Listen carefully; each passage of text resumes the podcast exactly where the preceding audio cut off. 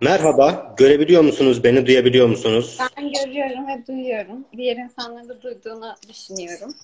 Merhabalar. Ee, bir ufak teknik aksaklık yaşadık. Ben İlkin beni davet etti. Ben katılma talebi gönderdim. Herkesin aslında burada olmak istediği ama kimsenin burada olamadığı birkaç saniye yaşadık. Ufak teknik aksaklık da bizim teknolojiyi kullanamamamız bu arada. Ya, Evet aslında dün e, İlkin'le bir deneme canlı yayın yapmak istedik. E, yaptık da biraz anladığımızı e, düşündük. E, onu yapmamış olsaydık şimdi burada daha büyük acemilikler görebilirdiniz. E, çok uzatmayalım. Ben ufak bir e, giriş yapayım. Ondan sonra sözü İlkin'e bırakacağım. Merhabalar, hoş geldiniz. Altı Üstü Kitap Kulübü'nün e, yani Altı Üstü Kitabın bizim bir araya geldiğimiz ve bizim canlı yayında sizlerin de yorumlardan katılımınızla belli kitapları konuştuğumuz e, yeni bir e, formatına aslında bizim podcast'ten biraz da alışkın olduğumuz aynı zamanda ilkinle yıllardır yaptığımız kitap kulüplerinden de alışkın olduğumuz bir formata şimdi böylece canlı yayın üzerinden yeni bir yaklaşım getirmeye e, çalışacağız. E, ben Can Güçlü, tanıyanlar var, arkadaşlar var, tanımayanlar olabilir. İlkin Demirci ile birlikteyiz. Altı Üstü kitabın Instagram sayfasına bakarsanız e, bizim içeriklerimizi görebilirsiniz. Kimdir bunlar? Altı Üstü kitabın e, iki ekip üyesiyiz. E, bugün Sally Rooney'nin Güzel Dünya Neredesin e, kitabını konuşacağız. Hatta ilkin kitap yanında mı? Şöyle havalı bir şey yapalım. İkimiz de kitabı gösterelim mi? Ben de göstermeyi deneyeceğim. Bir saniyenizi rica edeceğim. Ben de göstereyim. Böyle bir anlık bir şey yapalım. Ben de Kindle'dan okuduğum için böyle bir şey yapmak durumundayım. Bu arada e, bunu bir acemilik saymak lazım. E, ikimiz de kitabı İngilizce okuduk. Evet. Bence çok doğru bir şey yapmadık. Çünkü e, daha sağlıklı alıntı yapmak için bence mümkün olduğunca bundan sonra Türkçe tercih etmek gerekiyor ama onu konuşuruz zaten. Aslında ben belki... çok çeviriye yorum yapma belki şansımız olurdu. Çeviriyle alakalı bir şey söyleme şansımız olurdu. Evet, Onu hem o belki yorumlarda şimdi. Türkçe okuyan biri varsa onlardan fikir olarak alabiliriz. Ee, zannediyorum yanlış söylüyorsam bağışlasın beni. Burada mı bilmiyorum. Banu Ercan Hanım e, bilemiyorum doğru mu söylüyorum. E, kullanıcı adından varsayımda bulunuyorum. E, güzel bir alıntı yazmış bizim gönderimize yorum olarak. Çok teşekkür ederiz. E, evet, Sally Rooney'nin Güzel Dünya Neredesin'i konuşacağız. Rooney ilkinin alanı olduğu için ben biraz ilkinin alanına girmiş sayılıyorum bu şeyde, buluşmada. Dolayısıyla sözü ilkine bırakayım. Kitaptan biraz e, söz etsin.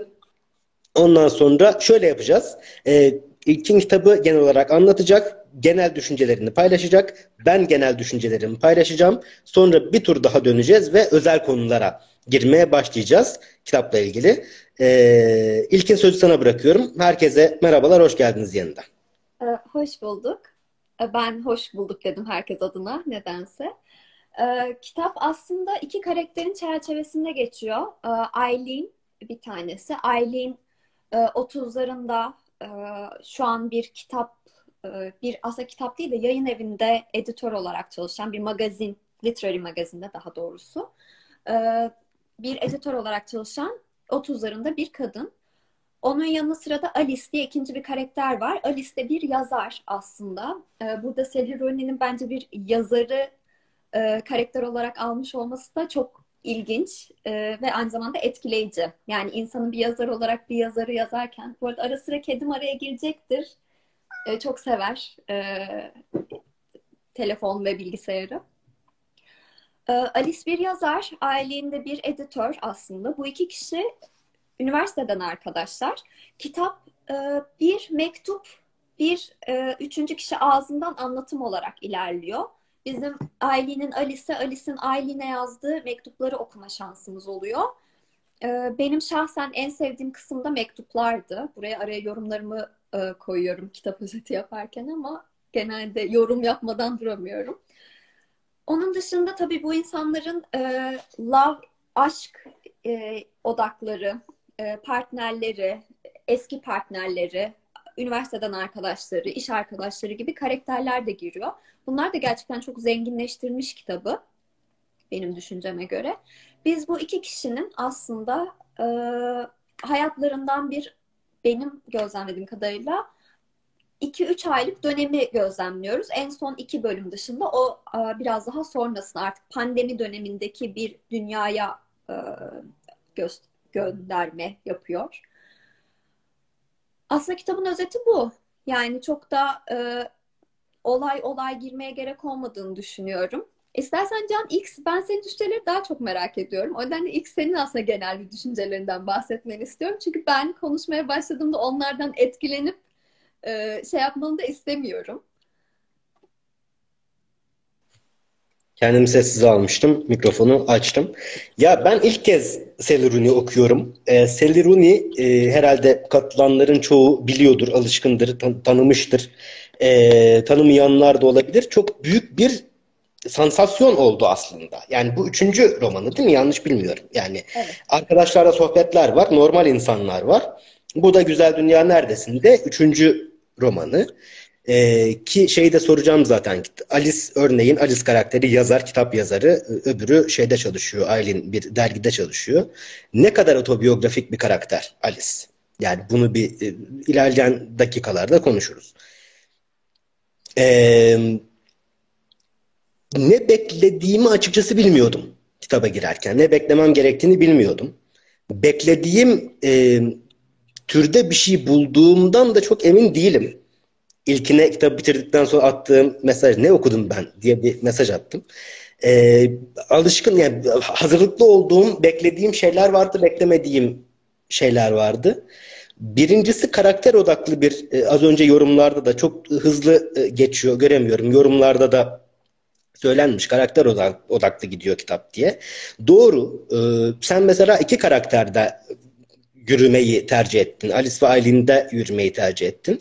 Ben dört karakter diye düşündüm hep. Yani Simon ve Felix'i de. Şimdi Alice'in e, kitabın başında e, Tinder'dan tanıştığı e, Felix karakteri biraz arıza, çok e, geleneksel alışla geldik. Kitaptan falan çok anlamayan, biraz anladığımız kadarıyla fiziksel bir iş yapan, dolayısıyla kültürel düzeyle ilgili de bir e, hep e, karakterinin bir yerinde bir çekingenlik olan, yani e, Alice'in karşısında biraz kendini ezik hisseden, e, bunu da vurgulamaktan çekinmeyen, bunu ilişkisinde bir gerginlik etmeni haline getirmekten çekinmeyen bir karakter Felix. Kitabın başında Tinder'dan tanışmışlar. Bir e, tırnak içerisinde date çıkıyorlar. Öyle tanışıyoruz Felix'le de e, Simon'da ailenin e, aşk ilişkisi içinde olduğu, romantik bir ilişki içinde olduğu fakat Felix'te Alice'in de ilişkisinde bazı karmaşıklıklar var. Simon'la Aileen'in ilişkisinde de bazı karmaşıklıklar var.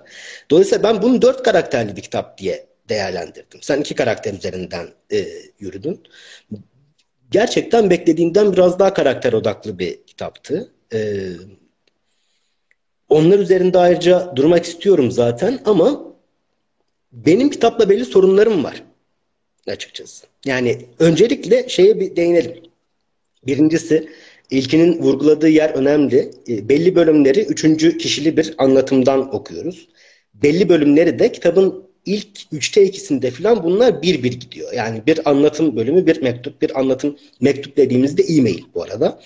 Çünkü 2019'da falan geçiyor herhalde evet. e, öykü. Çünkü belli bir süre geçtikten sonra pandemi başlıyor onu görüyoruz. Bir anlatı bir öykü diye gidiyor. Şöyle düşünüyorum. Ben de şöyle bir izlenim yarattı. Şimdi aslında okuduğumuz öykü, ilkin bilmiyorum sen ne düşünüyorsun. Okuduğumuz öykü e, iki batılı orta sınıf, orta üst sınıf ya da işte orta üst sınıfa yerleşmeye çalışan kültürel olarak da kendisini bir anlamda toplumsal düzeyde öncü gören iki kadının, iki batılı kadının e, biri bir siyasetçi, biri de bir işte işçi herhalde anladığımız kadarıyla. Tam anlıyor muyuz? Depoda çalışıyor galiba e, Felix. Yanlış mı düşünüyorum? Evet. Bu insanlarla kurduğu ilişkinin bireysel ve toplumsal çelişkileri üzerinden ilerleyen bir kitap. Dolayısıyla da e, Celerini şöyle bir formül uygulamış anladığım kadarıyla. E, üçüncü kişi anlatımlarda kitabın olay örgüsünü biraz ilerletiyor. Ve bunlar da mümkün olduğunca biz e, kişilerin kafasının içine girmiyoruz. Hatta tekniğinde de Celeroni'nin diğer kitaplarında böyle mi bilmiyorum. Bunu da çok net gözlemledim ben. Anlatımında yalnızca bir benzetme olarak değil, fiili olarak bir kamera kadrajı kullanıyor sanki. Yani bir kadın görüyoruz diyor. Siyah saçlı bir kadın görüyoruz diyor. Şimdi bir şey alıyor diyor, bırakıyor diyor. Çok ayrıntılı olarak örneğin belli yazarların bir olay anlattıktan sonra, bir diyalog anlattıktan sonra bölümü kesmeyi tercih edecekleri yerde Seleruni bölümü kesmiyor. Böyle bir şey yaşanıyor, bir diyalog yaşanıyor, bir şey oluyor. Arkasından kadraj karakteri takip etmeyi sürdürüyor.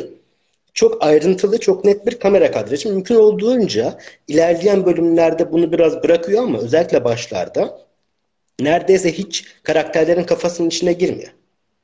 Bunu sonraki bölümlerdeki mektuplara bırakıyor. Biz önce dışarıdan bir göz olarak görüyoruz ne olduğunu. Ertesi bölümde mektupta o kişilerin bu olayla ilgili ne düşündüğünü düşünüyoruz, öğreniyoruz. E, bu ilginç bir teknik. Bir de Sederuni çok büyük bir akış halinde yazıyor. Yani diyaloğu e, şeylerle alıntı işaretleri, tırnak işaretleriyle ayırmıyor örneğin. Benim için yorucu bir şeydi. E, dolayısıyla biraz internet kültüründen de beslendiğini düşündüğüm ilginç çok genç dinamik bir yazım tarzı var Seleruni'nin. E, dolayısıyla da bir anlamda üçüncü kişili bölümlerde bireysel, kişisel olay örgüsünün mektuplarda da biraz toplumsal düşüncelerin öne çıktığı bir e, kurgu gözlemliyoruz. Benim genel düşüncem ilkin bir yandan gerçekten değerli bir şey yaptığını düşünüyorum Sediruni'nin. Yani benim çok e, kağıt üzerinde ilgileneceğim bir şey değil gibi bu. Ama bir biçimde beni ilgili tutmayı başardı. Yani bugün bunu yapmayacak olsaydık da ilgilenir miydim aynı oranda onu bilmiyorum. Ama bir biçimde beni ilgili tutmayı başardı. Belli yerlerde ya evet ne olacak acaba dedim. Ama benim alışkın olduğum tarzda bir kitap olmadığı için de yadırgadığım yerler noktalarda oldu. Değiniriz zaten. Dolayısıyla benim konumum kitaba karşı oldukça ortada bir konum e, tam olarak hangi aşamalarda, hangi noktalarda biraz daha olumluyum, hangi noktalarda biraz daha olumsuzum onu birazdan konuşalım. Sen ne, ne hissettin? Beğendin mi kitabı? Senin üçüncü Sedir'in kitabın değil mi bu? Sen biraz daha seviyorsun da. Sen ne düşünüyorsun? Ben çok konuştum. Topu sana atıyorum şimdi. Ya aslında sen mesela söyleyince ben fark ettim benim bu kitabı iki ana karakterle gördüğümü. Ben hiçbir zaman Simon ve Felix'i ana karakter olarak görmedim. Çok önemli karakterler ama e, hiçbir zaman sanki onları ana karakter olarak gördüğüm Aileen ve e, şey e, kızın ismi unut Alice. Aileen ve Alice'in perspektifi ya da onları ilgilendiren bir olay örgüsünün dışında görmüyoruz. Yani on, hep bir şekilde onlara aslında e, bir şeyler gösteren, onlara bir tartışma açan ya da onların kendini sorgulamasına neden olan bir e, karakter olarak karşımıza çıkıyor. Tabii ki yani ana karakter olarak değerlendirmesi lazım. Sen söylerken aslında ben kendimi sorguladım. Ama yani benim için hep onlar biraz daha benim ana karakter olarak adlandırdığım iki kadının e, bazı ilerlemeleri ya da e, sorgulamaları, bazen birbirlerine olan bakışlarının değişmesi, orada bir destek bulmaları ya da destek aramaları o kontekstler içinde aslında sadece var olan iki karakterdi. E, Alice'in ne kadar e, Sally Rooney'nin kendisinden esinlenilen bir karakter olduğunu ben de düşündüm. Aslında Sally Rooney çok fazla kişisel hayatıyla da ortada olan biri değil. Yani daha çok kitap e, bu kitap konuşmalarında falan görüyoruz e, Sally Rooney'i de. Onun dışında çok daha kişisel hayatını aslında gizli tutan bir kadın. Ve burada aslında Alice'in düşünceleri Sally Rooney'nin düşüncelerinin ne kadarını oluşturuyor bence çok ilginç bir konu. Yani mesela Alice'in e, bu kitap e, söyleşilerine bir bakış açısı var. Yani bunları bu sosyal ortamlardan aslında çok beslenmediğini söylüyor. Aileen de bunu sık sık sorguluyor. Çok beslenmediğini söylüyorsun, sevmediğini söylüyorsun. Peki neden kendini sürekli bu durumların içine koyuyorsun diyor ve orada da aslında Alice cevap olarak yani bu benim için e, bir iş. Yani sadece bir iş. Ben de nasıl sen para kazanıyorsan ben de para kazanıyorum. Hani bu işin e, dahilinde bir şey. Benim hatta ünlü olmakla ilgili çok ciddi e, rahatsız olduğu şeyler var Alice'in. Yok olmak istiyor bir bölümde. Yok olmaktan bahsediyor. Yani benim hiçbir önemim yok diyor. e, bu ünlülüğü önemseyen yazarlara da gönderme yapıyor. Bence orası biraz e, Sally Rooney'nin tanık olduğu şeylerden olabilir. Belki hatırlarsın Can sen de. Birkaç yerde işte bu çok derin bulduğumuz kitapların tartıştığımız yazarların ben diyor Alice işte şu kadar okundu, şu kadar takipçim var. Konuşmalarına maruz kaldığımda o kitaplara artık aynı gözle bakamıyorum diyor. Yani oradaki küçük nüanslar e, sanıyorum ki Sally Rooney'nin kendi hayatından aslında. Yani ben bu kitabı tabii ki çok sevdim. Yani e, daha önce Jack Edwards diye bir booktuber var. E, takip edenleriniz varsa arada. O bir kez şey yazmıştı yani. Sally Rooney bir alışveriş e, listesi yapsa ben okurum. Ve severim. Yani Goodreads'te de 5 puan veririm demişti. Sally Rooney yani bence de öyle bir kadın ama e, bu kitabını hem normal insanlardan hem de e, arkadaşlarla sohbetlerden bir tık daha olgun bir kitap olarak görüyorum ben. E, birincisi ilk kez aslında belki okurlar gözünde mutlu sonla biten bir kitap. Yani o açıkta çok fazla işte kavuşamadılar ama kavuştular mı sonrasında ya da bu olay ne oldu gibi bırakmıyor. E, bir sona bağlıyor diğer kitaplarda bence yapmadığı bir şekilde. Onun dışında yine diğer kitaplarda bence e, yapmadığı şekilde biraz daha yetişkin insanların e, daha yetişkin e, iç hallerine bakıyor gibi hissediyorum. Mesela normal insanlarda da e, Marianne ve annesi arasında bir anne kız çatışması vardı. Yani belki diziyi izleyenler de kitabı okuyanlar bilir ama orada e, kitabın içinde aslında yani bu anne kız çatışmasını sadece Marianne'in böyle ağladığı, üzüldüğü, tam olarak kendini bir yere oturtamadığı, belki sevgi ve sevilmeyle alakalı bir e, durum olarak ele alırken mesela burada aslında annelik çok daha büyük bir çerçevede ele alınıyor. E, bu büyük bir çerçeve dediğim yani ailenin kendi anne olmakla ilgili problemleri kendini üretken hissetmemesi mesela kitap da yazamıyor kitap da yazamadığından bahsediyor ve bunun dışında işte ben yani neden bilmiyorum bunun tıbbi bir sebebi yok ama ben üretken yani bereketli aslında yani çocuk doğurabileceğimi düşünmüyorum diyor. Bu daha sonradan mesela kitap yazamamakla bir işin e, yani ciddi bir işin e, bir kariyerin peşinde olmamakla falan da özdeşleştirilen böyle bağlanan noktalar. Yani bu kitap biraz daha olgun derken aslında hani metaforları daha güçlü, bazı yetişkinlik problemlerini daha iyi ele alan, daha iyi inceleyen bir kitap olduğunu düşünüyorum. Ee, yani normal insanlar ve arkadaşlarla sohbetlere göre. O anlamda da beni etkiledi. Yani ben mesela okurken e, kitaba ilk başladığımda ben Aylin karakterinin aynısıyım diye düşünmüştüm. Ya. Ben Aylin karakteriyim. Ee, ve o kadar bir hissediyorum ki kendimi bu karakterle. Yani acaba ben de mi aynı sorgulardayım? Yani benim de bilmediğim böyle sorgularım var mı falan diye tribe girmeye başladım. Yani Sally Rooney'nin bence çok büyük bir yeteneği bu kitaplarda. Yani bir insanın gerçekten ya evime kamera koymuş olması gerek ya kafamın içinde yani şey gibi olacak bu da böyle biraz gündemden düşmüş yaşlı ünlüler hemen şeye başlar ya benim uzaylılar beni kaç yani düşüncelerimi okuyor falan. Öyle bir şeye girecek ama yani gerçekten benim düşüncelerimi okuyor olması lazım. Bu kadar e, kadınlığa dair çok bir cümleyle böyle insanın bam teline dokunması için gerçekten yani kafamın içinde olması lazım diye hissettiğim noktalar oldu. Belki bu mesela sen bir erkek okur olarak çok bunu böyle feminist onu soracaktım. Onu soracaktım. Bakmıyorum ama yani bunun ne kadar belki yani gerçekten de içsel bir durum olduğunu yakalayamamış olabilirsin diye aslında üzülüyorum da keşke yakalayabil ya keşke kadın olsaydın can diyormuş. Yani keşke şey yapsaydın. Edebiyat bunun için var ya. Edebiyat evet. zaten bizim hani bu Belki tür şeyleri evet yaşamadan en azından duyumsayabilmemize, içselleştirebilmemize ya da tartışmamıza olanak sağlamak için var. Yani herkes olamayız ama herkes de ilgili bir şeyler okuyup bununla ilgili bir şeyler hissedebiliriz. E, ama onu soracaktım sana. Yani acaba e, benim kitabı bitirdikten sonra biraz daha ortada, biraz daha yani evet bu edebi bir deneyimdi ve bunu yaptım ve bu konuda konuşabilecek şeylerim de var ama benim için büyük bir aydınlanma yaratmadı. Demiş olmama karşın senin benden biraz daha hoşnut ayrılmanın kitaptan acaba nedeni bu cinsiyet farkı olabilir mi çok basit anlamıyla?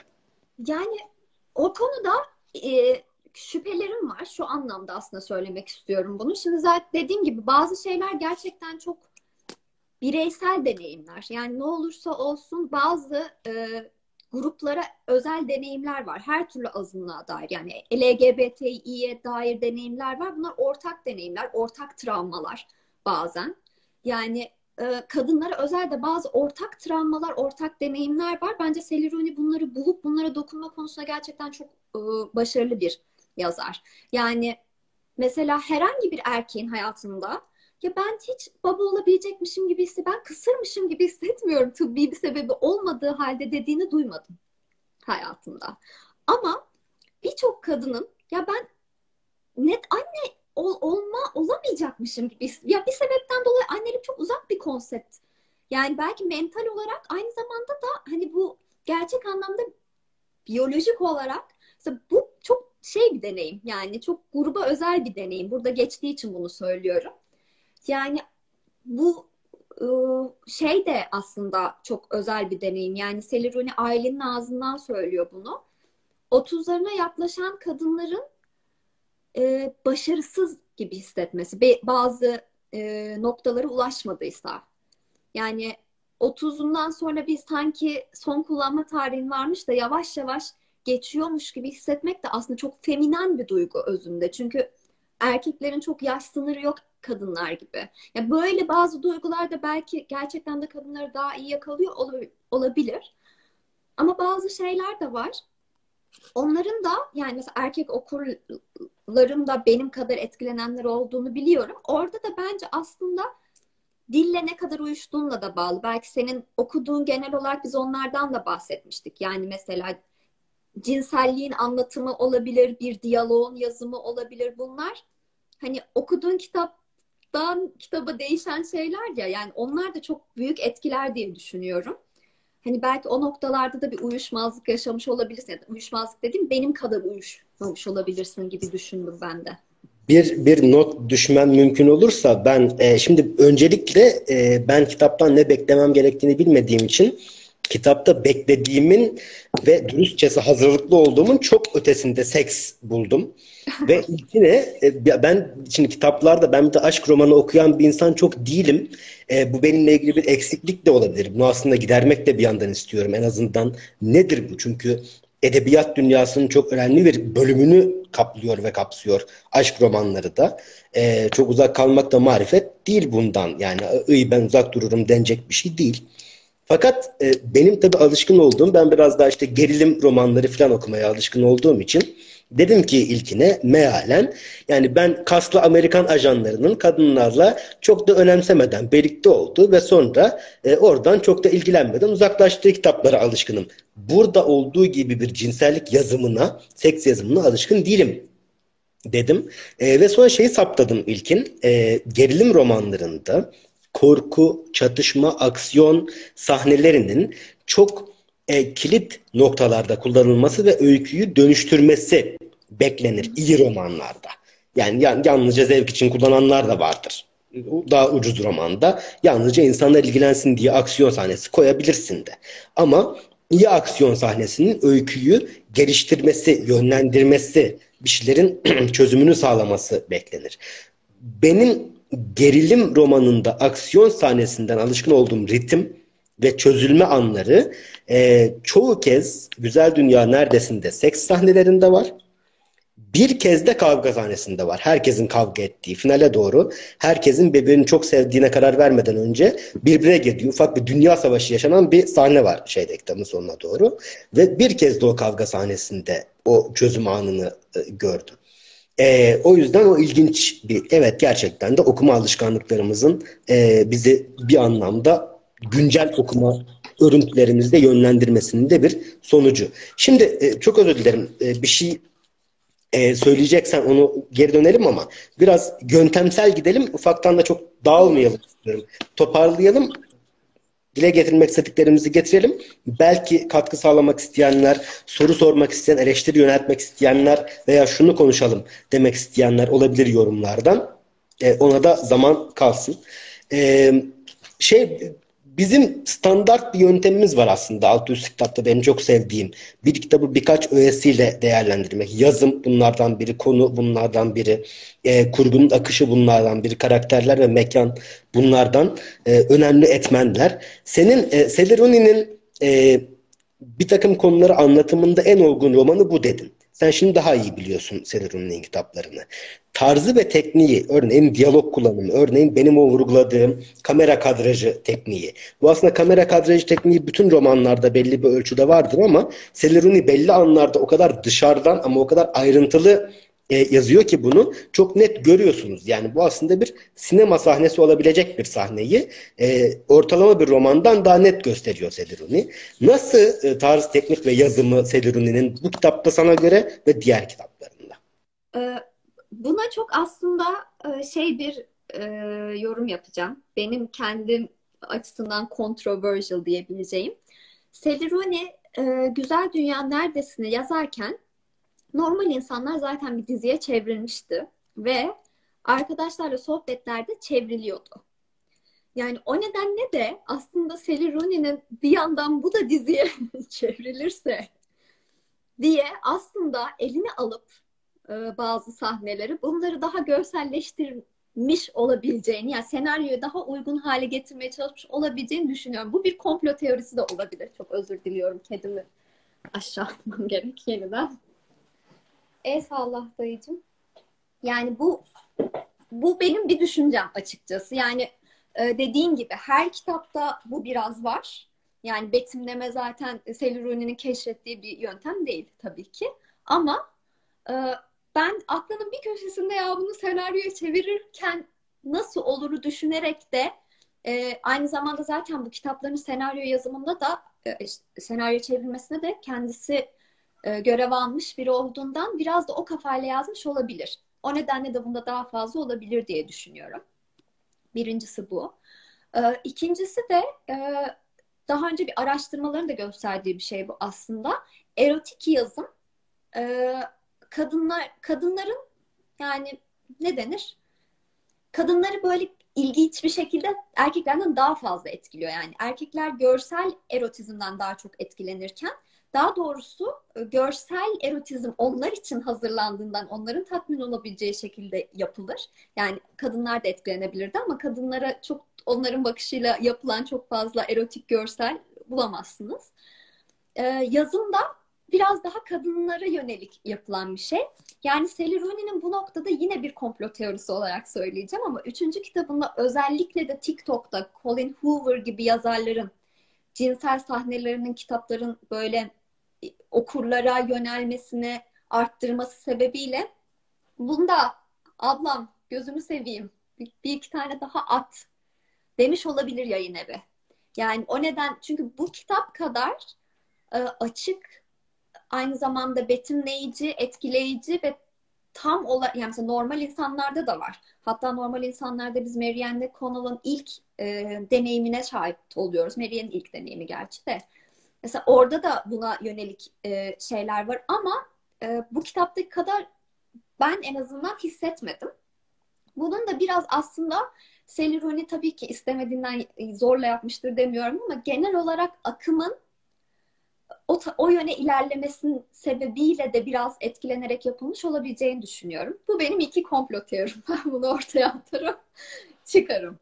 Yani sen ne düşünüyorsun mesela? Bunları söyleyince sana hiç mantıklı geldi mi Can? Bana ikisi de gayet mantıklı geliyor. Yani ben Selironi'yi bir yazar olarak tanımadığım ve gelişimini de görmediğim için hani şöyledir demekten çekinirim. Ama bana e, söylediklerinin ikisi de gayet mantıklı geliyor. E, şeye gelecek olursak, kitabın genel konusuna ve öyküsüne gelecek, değinecek olursak Üç aşağı beş yukarı tüm kitapların aynı şeyler çevresinde dönüyor diyebilir miyiz Seleri'nin? Benim şu an damarımı buldun. Ee, özür diliyorum herkes. Şu ana kadar kibar bir kız gibi durdum ama kadın yazarlara, özellikle kadın yazarlara yapılan, Jane Austen'a da bu yapıldı. Jane Austen da ben her zaman arkasındayım. Ee, onun arkasında bir ilkin var, bilsin isterim. Ee, Jane Austen da hep aynı şey yazıyor, hep aynı şey yazıyor, hep aynı şey yazıyor. Ernest Hemingway hep aynı şeyi yazmıyor mu? Bir savaş, savaştan etkilenmiş, geri dönmüş, e, işte ya da savaştan hala etkilenmekte olan erkekler travmatik. Charles Bukowski hep aynı adamı yazmıyor mu? Yazıyor. Bu bazı yazarlarımızın bazı konularda daha çok düşüncesi var, daha çok deneyimi var ve o konulara daha çok ilgisi var. Yani ben de bugün bir kitap yazmaya başlasam bir tane e, ne denir? Savaş kitabı, bir tane suç kitabı, bir tane aşk kitabı, bir tane de e, kurgu olmayan dışı kitap yazmam. Yani büyük ihtimalle hani ya bir tane kurgu dışı kitabım olur, işte e, ilkinin yolu, e, otobiyografi ve bir, hani bir tane de işte kurgu bir kitabım olacaksa da bu hep ya kadınlarla ilgili olur ya normal yaşamla alakalı olur ya 20'lerin sonunda 30'ların başında bir kadına olmakla alakalı falan olur. Ya ben çok, çok özür dilerim. Şey ben çok özür dilerim. Bölüyorum. Yalnızca izleyenlerin e, kafasının karışmaması için bunu düşmek gereksinimi hissettim. Ben Celeroni niye hep aynı şeyleri yazıyor demedim. Aynı şeyleri mi yazıyor? Yani işte bu yorum çok yapılıyor. Bence bu haksız bir yorum. Benim gözümde bunu anlatmak Haberim bile yok. Soruyorum. Evet. Çok damarımı buldun. ben bu yorumu çok gördüm çünkü. Seliruni hep aynı kitabı yazıyor. Seliruni hep aynı kitabı yazıyor. Yani Seliruni hep aynı demografikteki aynı insanları yazıyor. O bir yorumdur. Seliruni aynı demografiyi yazıp yazıp duruyor. Bir yorum. Bence olabilir de yani. O da aslında biraz e, neyden anladığımız, neye güvendiğimizle alakalı. Kendisi İrlandalı bir kadın. İrlandalı kadınları yazıyor. İrlandalı gençleri yazıyor. Olabilir. Ama aynı konu yani bu konu denilen şey insan ilişkileri yani aşk ve arkadaşlık ilişkileri bu hem aslında bir yerde yani bir konu değil.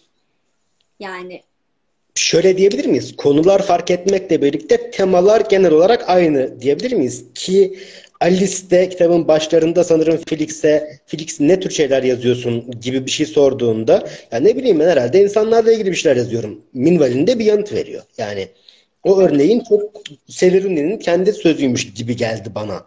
Yani edebi kariyerini dışarıdan bir göz olarak gören bir okur olarak. Ee, ama şeyler yok değil mi diğer kitaplarında bu kadar yani bir yazarın kariyeri ünle cebelleşmesi falan öyle bir şey yok. Yok yani arkadaşlarla sohbetlerde ünlü bir oyuncu var mesela ama yazar değil. Yazarlık yapmaya çalışan bir şeyler yazan karakterler var.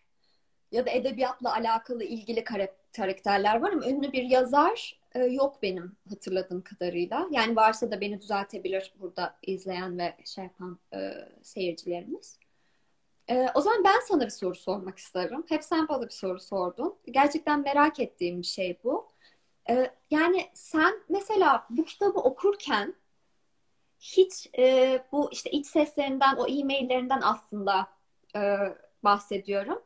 Ya hani ne kadar ilginç bir düşünce bu. Bu aslında bende de var ya. Ben de bunu hep düşünüyorum. Ya da bu aklıma geliyor benim de dediğim. Çünkü politik de tartışmalar yapıyorlar bu iki insan. Ee, onlar hakkında ne düşündüğünü burada sormayacağım belli sebeplerden ötürü. ee, ama hani genel olarak sanata bakışları, güzellikle alakalı mesela ciddi konuşmaları var, ünle alakalı var. Yani bunların herhangi birinde kendini bir taraf tutarken ya da birine yakın hissederken buldun mu? Yani hiç ya da hangisi aklında kaldı bu konuşmaların ben merak ediyorum. ya e, yanlış bir şey söylemek istemiyorum şöyle bu benim aslında kitapla ilgili temel sorunlarımdan biri. Bunu artık bundan daha uygun bir yere olmayacak bunu söylemenin. Kitapla ilgili benim temel sorunlarımdan biri bu. Yani şöyle bir izlenim edindim ben. Ön yargılı olabilirim. Çok yargılayıcı, sert bir yaklaşım da olabilir ama şöyle bir duyguya kapıldım. Diğer kitaplarında ben Celeroni'nin neler yazdığını, neler söylediğini bilmediğim için yalnızca bu kitap özelinde değerlendiriyorum. Şimdi şöyle bir şey var e, bilmeyenler olabilir. Anımsatmak e, isteyebileceğimiz dinleyiciler, izleyiciler olabilir.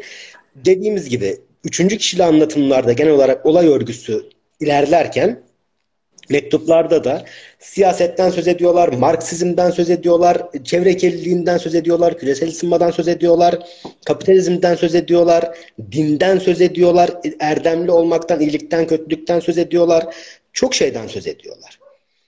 Ve burada da Sellerini aslında bir takım görüşler dillendiriyor. Bunlar kendi görüşleridir, değildir. Bunu bilmenin bir yolu şu an için yok. Yani ancak Sellerini'nin kendi görüşlerini bileceksiniz, çalışacaksınız, çıkaracaksınız, karşılaştıracaksınız ki evet burada Sellerini kendi düşüncesini yansıtmış diyebilirsiniz. Ben böyle bir şey yapmadığım için bir şey söyleyemiyorum. Ama e, çok temel toplumsal bir takım konularla ilgili çok fazla görüş dillendiriliyor mektup sahnelerinde. Fakat şöyle bir sıkıntı var. Bunların hemen hemen hiçbiri dini ayrı tutuyorum. Çünkü e, Simon'ın dindar olması ve ailenin çok dindar olmaması, Alice'in bir tanrı inancının az çok olması ancak Felix'in hiç olmadığı için bunu çok yargılaması gibi çelişkiler de var.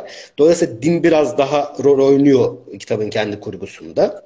Ama din dışında konuşulan ve çok fazla görüş dile getirilen hiçbir konu kitabın kurgusuna da, karakterlerine de, olay örgüsüne de hiçbir etki yapmıyor. Yani Bunu söyleyeceğini düşünmüştüm. Bu evet. E, bu normal normal insanlarda da var. Daha çok arkadaşlarla sohbetlerde var. Var mı? Bu, bu demek ki bir tarz yani. Tarz yani. Nedense karakterlerin özellikle Marksizm üzerinden yani herhangi bir kurguyla alakası yok. İki kişi konuşurken bam gün Marksizm konuşmaya başlıyorlar. Neden olduğunu bilmiyorum ben de bunu. Yani şöyle söyleyeyim, ben e, bir takım konuşulan bir takım konulara çok yabancı olduğum için, bir takım konulara ortaya konulan yaklaşımı çok yadırgadığım ve çok da anlamlı bulmadığım için, çoğunlukla o konunun orada konuşulmasını ve söylenen şeyleri inanılmaz anlamsız buldum. Arkasından da bu insanların bu konuları bu kadar uzun uzadıya konuşup yaşamlarının hiçbir yerinde bu konularla ilgili anlamlı bir harekete de geçmemelerini yazardan mı kaynaklı, karakterlerden mi kaynaklı, kitabın e, hedef kitlesinden mi kaynaklı, neden kaynaklı bilmiyorum. Bir yadırgadım. Yani benim için ben şöyle bir izlenim edindim. E, biraz yargılayıcı konuşacağım. İlkincim özür dilerim. Bunu hissediyorsun. Ben e, şimdi ilkin diğer kitaplarda da bunun olduğunu söylediği için bu biraz aslında boşa düşüyor ama yine de e, kendi edindiğim izlenimi paylaşayım. Şöyle bir düşünceye kapıldım. Selürünü aslında kendi haline bırakıldığı zaman yalnızca insan ilişkileri postmodernist bir dünyada insan ilişkileri batılı gelişmiş bir ülkenin biraz da toplumsal çevresel duyarlılık taşıyan insanların yaşadığı suçluluk duygusu biz gelişmiş bir ülkedeyiz. İyi yaşıyoruz. İnsanlar iyi yaşamıyorlar ama yapacak da çok bir şey yok duygusu e, falan gibi şeyler üzerine yazacakken ve işte insan ilişkileri, işte arkadaşlık, seks filan üzerine yazıp bırakacakken büyük bir edebi sansasyona dönüşmesi ya da böyle bir sorumluluk hissetmesinden kaynaklı olarak sanki bir de kitabın toplumsal bir söylemi olmak zorundaymış gibi hissetmiş ve olay örgüsüne hiçbir etkisi olmayan pek çok toplumsal tartışmayı işin içine enjekte etmiş ki birileri ya Celeron'un Güzel Dünya Neredesinin de bak Marksizmle ilgili neler söyleniyor. Görüyor musun? Desin. Fakat bak kitabın geneline baktığınız zaman da ya bu kitapta Marksizmle ilgili bunlar niye söyleniyor kardeşim? Yani bu olay örgüsünde bir yararı yok. Karakterlere bir yararı yok. Çok hiç onaylamaz bakıyorsun şu anda kameraya. Yok. Onaylamaz değil aslında. Yani e, şu anlamda hani bu bütün kitaplarında var neredeyse. Dediğim gibi arkadaşlarla sohbetlerde çok normal Bitireyim. Çok çok özür dilerim Bilgeciğim. Çok özür dilerim. Ee, çok özür dilerim. Bitireyim. Yani böyle bir izlenime kapıldım. Ama şimdi sen de diyorsun ki bu var. Belki de Sellerini gerçekten bunun edebi bir değer yarattığını düşünüyor. Yani toplumsal bir kaygısı var yok, ticari bir kaygısı var yok bundan bağımsız olarak. E, kitaplarında olay örgüsünde doğrudan bir yere olmamasına karşın bir takım toplumsal konuların konuşulmasını değerli ve anlamlı görüyor. Bu da onun tarzının bir parçası. Demek ki böyle yani. Yani orada benim kişisel, bu arada şey yaptın değil mi? Yine araya girmeyeyim de. Ha. Ee, biz bu arada Can'la normalde birebir konuşurken çok fazla hayır o falan filan diye daha hararetli konuştuğumuz için ara sıra e, podcast'te de böyle olmuştu. Daha sakin durmaya çalışıyoruz. E, yani benim hissettiğim aslında hep şeydi. İlk kitapta ben çok yadırgadım bunu. Hatta anlayamadım. Yani çünkü bu karakterler de konuşurken genelde hani en basit haliyle anlatmıyorlar. Olabildiğince teknik, teorik, çok derin, felsefik bir açıdan anlatıyorlar. Yani o nedenle bunun çok commercial bir şey olabileceğini hissedeme, hissetmedim çünkü anlamadım. Yani eğer commercial bir şey olsaydı bana bir şey aşılamaya ya da benim anlayabileceğim şekilde yapılırdı ki ben de bir arkadaş ortamıma gittiğimde bu bilgiyi bir cümleyle sanki her şeyi biliyormuşum gibi satabileyim. Yani. Ve bunu ben Seri Rooney kitabından öğreneyim. Yani o onun çok commercial bir şey olduğunu düşünmüyorum ama Sally Rooney'nin kendi çok ıı, güçlü düşünceleri var. Özellikle siyasetle ve sosyolojiyle alakalı olduğunu düşündüğüm. Ee, ve yani bunları tartışmayı seviyor bence. Yani tartışmayı sevdiği için kitaba entegre ediyor. O ayrı bir nokta ama karakterleri hep senin dediğin gibi şey noktasında kalıyor. Yani bir şey yapmıyorlar bu konuda ya da konuşup geçiyorlar. Ee, ya da şey diyorlar. Yani tabii ben yani sadece konuşan bomboş bir insanım. Tabii ki bu konuda bir şey yapmıyorum. Yani kendime de kızıyorum aslında falan gibi böyle bir kişisel olarak e, kendilerini hani bunun farkında Oblomov, Oblomovluk yapıyorlar aslında bak tam şeyiyle. Yani bunun farkındayım, biliyorum, derinlemesine de düşündüm ama bu konuda e, bir şey yapmıyorum. Yapmadığımı da farkındayım. Kendime de çok kızıyorum ya da hani kendimin de boş bir adam olduğunu biliyorum falan bağlanıyor.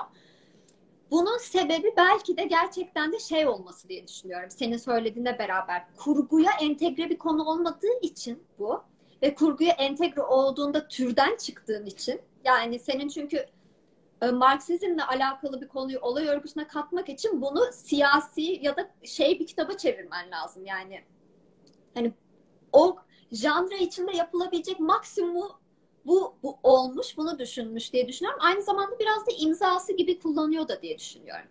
Yani hani onun karakterleri birbirlerine mesaj atarken mesela şeydi, e, arkadaşlarla sohbet ederken mesaj atıyorlardı. E-mail değildi.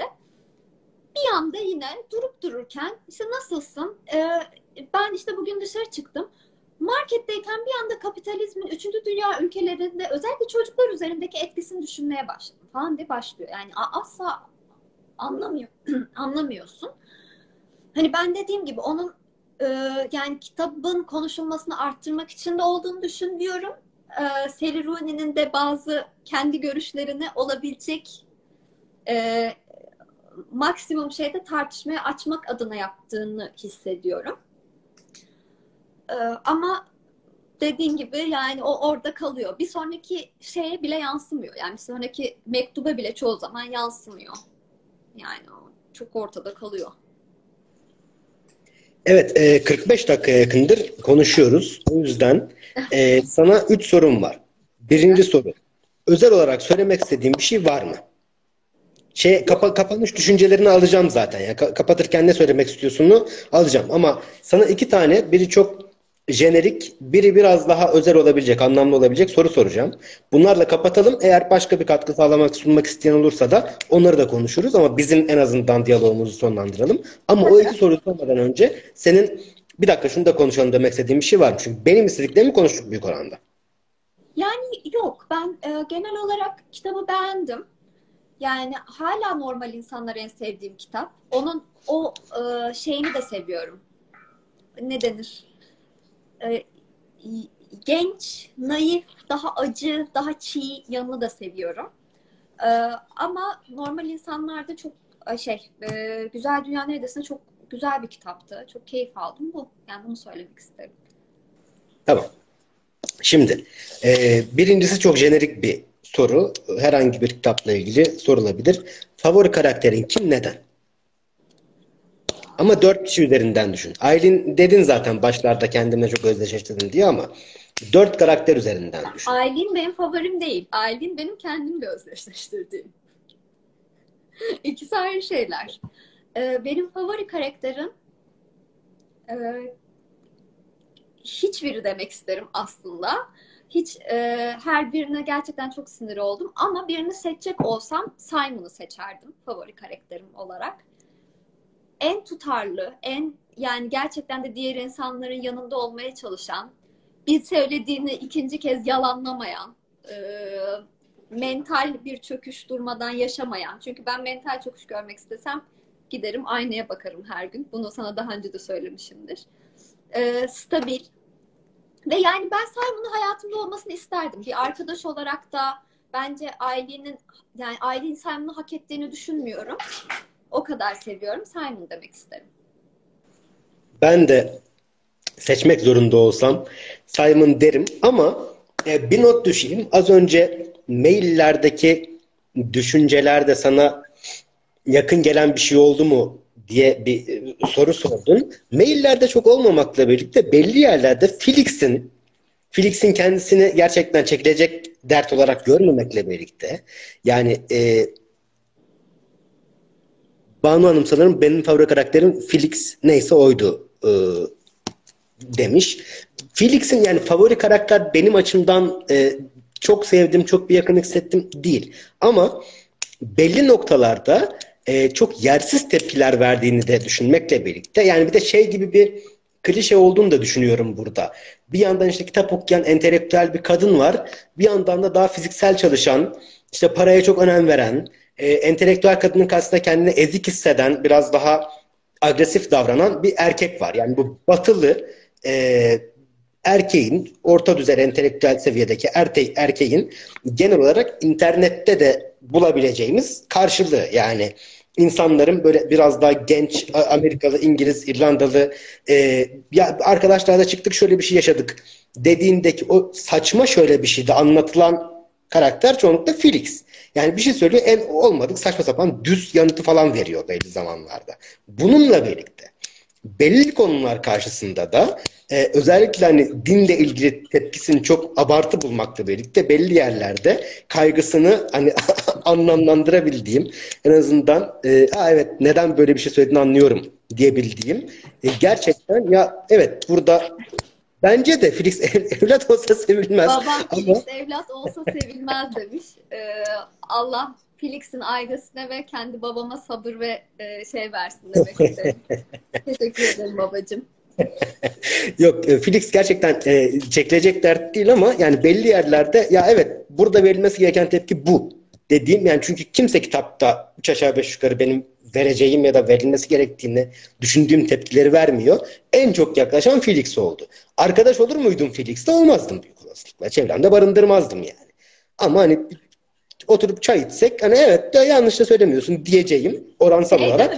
Doğum evet, gününde aynı masaya düşseniz bir, bir saat konuşurken Evet yani ama mesela bir saat 15 dakika olsa da kalkmak gitmek isterim yani. Bununla birlikte Simon'ın bir e, solcu yani İngilizler için solcu bir partide çalıştığını da biliyoruz. Fakat e, Celery'nin az önce çok konuştuğumuz e, şeyleriyle, e, tavrıyla e, adam siyasetçi olmasına karşın adamın ne siyasi görüşünü, ne kariyerini, ne düşündüğü şeyi olay örgüsü içinde görmüyoruz. Yani bir tane siyasetçi var, ondan başka herkes siyaset konuşuyor. Evet. Dolayısıyla belki de aslında bu soruya ben Simon diye yanıt vereceğim. En sevdiğim karakter de Simon diyeceğim. Fakat görmedik adamın bir şeyini. Yani, en az evet, zarar Simon. İnsani, insani yanı diyelim. İnsan olarak evet. ya aslında o kadar zor bir soru ki çok zor bir soru se- seçtin. Çünkü bu grubun içinde gerçekten herkes çok derin bir şekilde çok sorumlu yani. Evet, evet bir saniye çok özür dilerim. İkinci sorum oydu. En gerçek sorunları kim yaşıyor grupta? En ya evet en derin, en gerçek edebi anlamda en iyi yansıtılmış dediğin sorunları kim yaşıyor bu arkadaş grubu içinde? Bence Alice yaşıyor. Ee, ben Alice'in yaşadığını düşünüyorum. Ee, Alice ile alakalı yani birincisi Alice'in zaten bir dönem e, bir psikiyatrik yardım aldığı, hastaneye yattığıyla alakalı bir bölüm var. Ee, yani buradaki ve bundan sonraki toparlanma döneminde, dışarıda hayata toparlanma, yeniden adapte olma döneminde gerçekten de çok mesela sosyal ortamlarla alakalı düşüncelerini yadırgamıyorum. Yani işi sebebiyle e, oralara girmek zorunda olması, bunlar rahatsız etmesi, kendimi ya buraya kendimi niye koyuyorum? Niye bu duruma sürekli sokuyorum diye söylemesi, zaman zaman e, relapse etmesi. Bence yani Alice'in yaşadığı sorunların hepsi kendini toparlamaya çalışan bir mental çöküşten sonra hayatını yeniden yoluna koymaya çalışan bir insanın yaşayabileceği şeyler gibi geliyor. Ailenin bütün problemlerini bence kendisi yaratıyor. Yani tabii ki eminim gerçek bir insan olsa o bu söylediğime katılmazdı ama gerçekten çok çözülebilir problemleri var ve kendisine o yani biraz üzgün olmayı, acı çekmeyi seven bir karaktermiş gibi geliyor bana Aylin. Simon'ın hiçbir problemini görmedim vallahi. Bir problem o yani bir ailenin derdi vardı. O da en son çözüldü. Bir aşk acısı çekiyordu. O da çözüldü. Bu arada aslında Simon'la alakalı da bu kadar mükemmel görünmemesi için Sally Rooney'nin ortaya koyduğu sürekli genç kızlarla konuşuyor. Sürekli genç kızlar var çevresinde.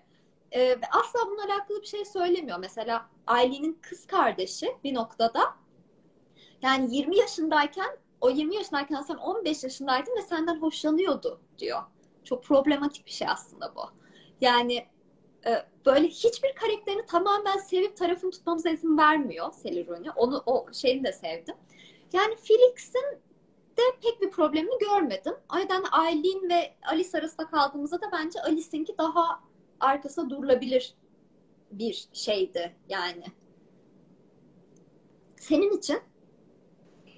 Ben ilke olarak bir milyonerle empati yapmayı kabul etmeyeceğim için tamam tabii bu soruya. Yani hani hani gerçekten dört tane adam içinde bir tane milyoner var. En gerçek sorun onun sorunu olmasın. Rica ederim yani. E, çok teşekkür ederiz. Çok ince yorumlar e, geliyor. E, zaten bizim konuşacaklarımız bu kadar. Şimdi birazdan kapatırız ama e, yorumlardan ya bir dakika şunu konuşun. Bunu atladınız ya da ben size bu konuda katılmıyorum ya da bu konuda ne düşünüyorsunuz? E, demek isteyenler olursa e, çok mutlu oluruz. Bakıyorum ben de e, yorumlara. Felix dışındakiler e, kendi duygularını e, karşıdakilerden saklıyor demiş Banu Hanım. E, şöyle bir katkı sağlamak isterim buna. İlkin, önce ilkin sana söz vereyim. Ben ne kadar kaba bir insanım. Ya, o, atlıyorum. Evet, saçmalama. Felix Sen o anlamda aslında ben şey düşünüyorum. Sen söyleyene kadar hiç aklıma gelmemişti bu ama sen söyledikten sonra Felix biraz daha şey bir insan olarak gösteriliyor. Yani dediğin gibi işte e, daha alt bir işte çalışıyor. Mavi yaka olarak çalışıyor yani alt bir iş dediğimiz de ne kadar ayıp. E, aynı zamanda daha küçük bir yerde büyümüş. E, daha küçük bir konuda e, böyle hani uzmanlaşmış çok küçük bir çevresi var falan bir insan ve onun entelektüel düzeyi de biraz düşük gösterildiği için o mesela böyle derin duygusal konuşmaları ya da derin sorgulamaları bam, güm söylüyor bir karakter olarak çizilmiş bence. Yani o hani bunlarla uğraşmıyor. Kelime salatası yapmıyor. Yani metaforlar yapmaya çalışmıyor.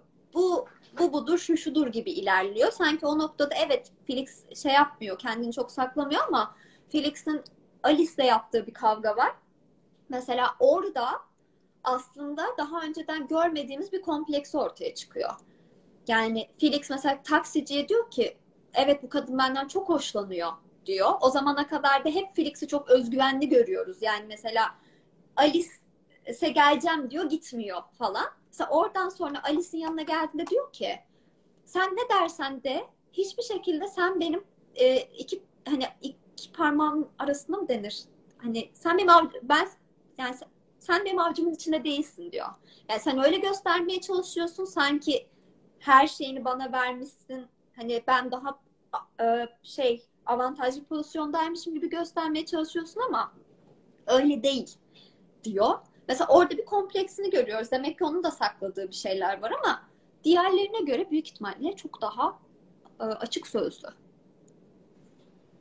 Şey gibi geliyor bana. e, bu arada Ömür abi size commercial konusuna katılmıyorum demiş. Ya ben e, şöyle Rooney'nin edebi kariyerini çok bilmediğim için e, bir şey söylemekten çekiniyorum. Yani çünkü bu üçüncü kitabı evet çok büyük sansasyon oldu. Dolayısıyla üçüncü kitapta daha önce yaptığı şeyleri bile ticari bir kaygı gütmeden yaptığını öne sürmek güç durum böyle olduğu zaman.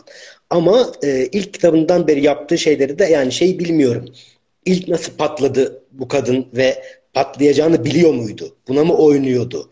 Böyle bir stratejisi mi vardı onu bilmiyorum. Dolayısıyla e, bu anlamda bir yazar olarak Sally Rooney'i iki yüzlülükle suçlamaktan çekinirim. E, yani gel sen de onu demiyorsun. Ama yani e, o yüzden hani mutlaka ticari bir şey zaten bu. İster istemez. Ya bu Rooney bu noktaya geldikten sonra işte YouTube'da en çok izlenen kitap e, yorumcuları alışveriş listesi yazsa okurum ve 5 puan da veririm. 5 yıldız da veririm dediği aşamada Rooney ben hiçbir ticari amaç gütmeden bir şey yapıyorum dese de bunun bir önemi yok.